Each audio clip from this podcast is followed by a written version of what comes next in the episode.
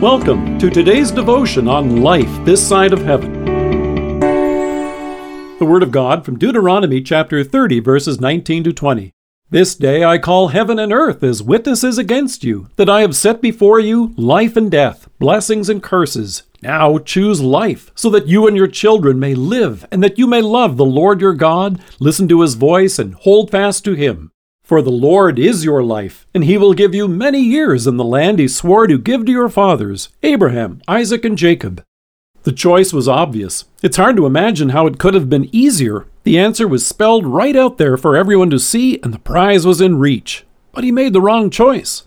The contestant's name was Kevin, and a few years ago he had just taken his final spin on the TV game show Wheel of Fortune.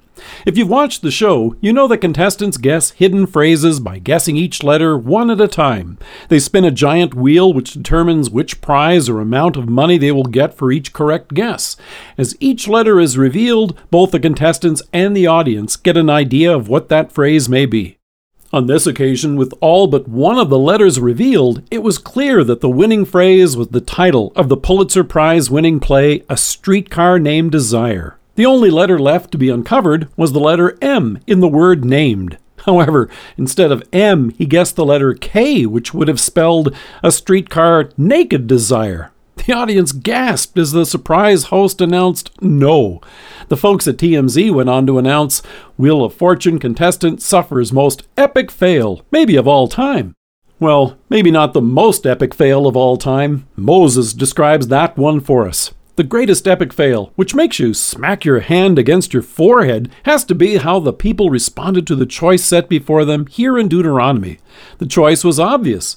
Describing the audience, Moses announced, This day I call heaven and earth as witnesses against you, that I have set before you life and death, blessings and curses.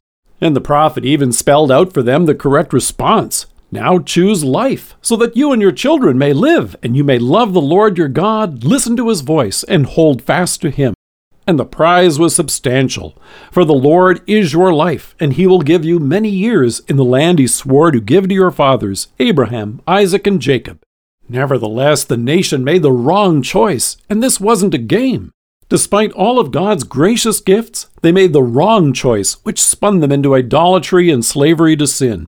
Now, as we hear this, we may find ourselves doing a face palm. You know, where you close your eyes, place your face into your hands, and shake your head in exasperation.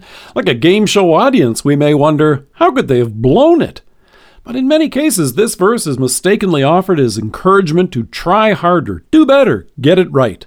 But that's almost like challenging ourselves to be the contestants on another familiar game show. Are you smarter than a fifth grader? However, in this case, we get caught in a hopeless game of are you smarter than an entire nation?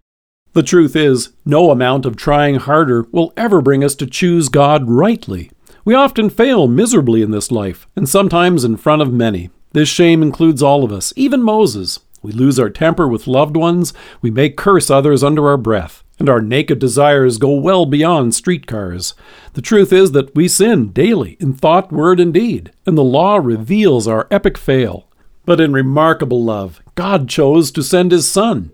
By living a perfect life in our place, Jesus chose to do the Father's will in all those ways where you and I have blown it.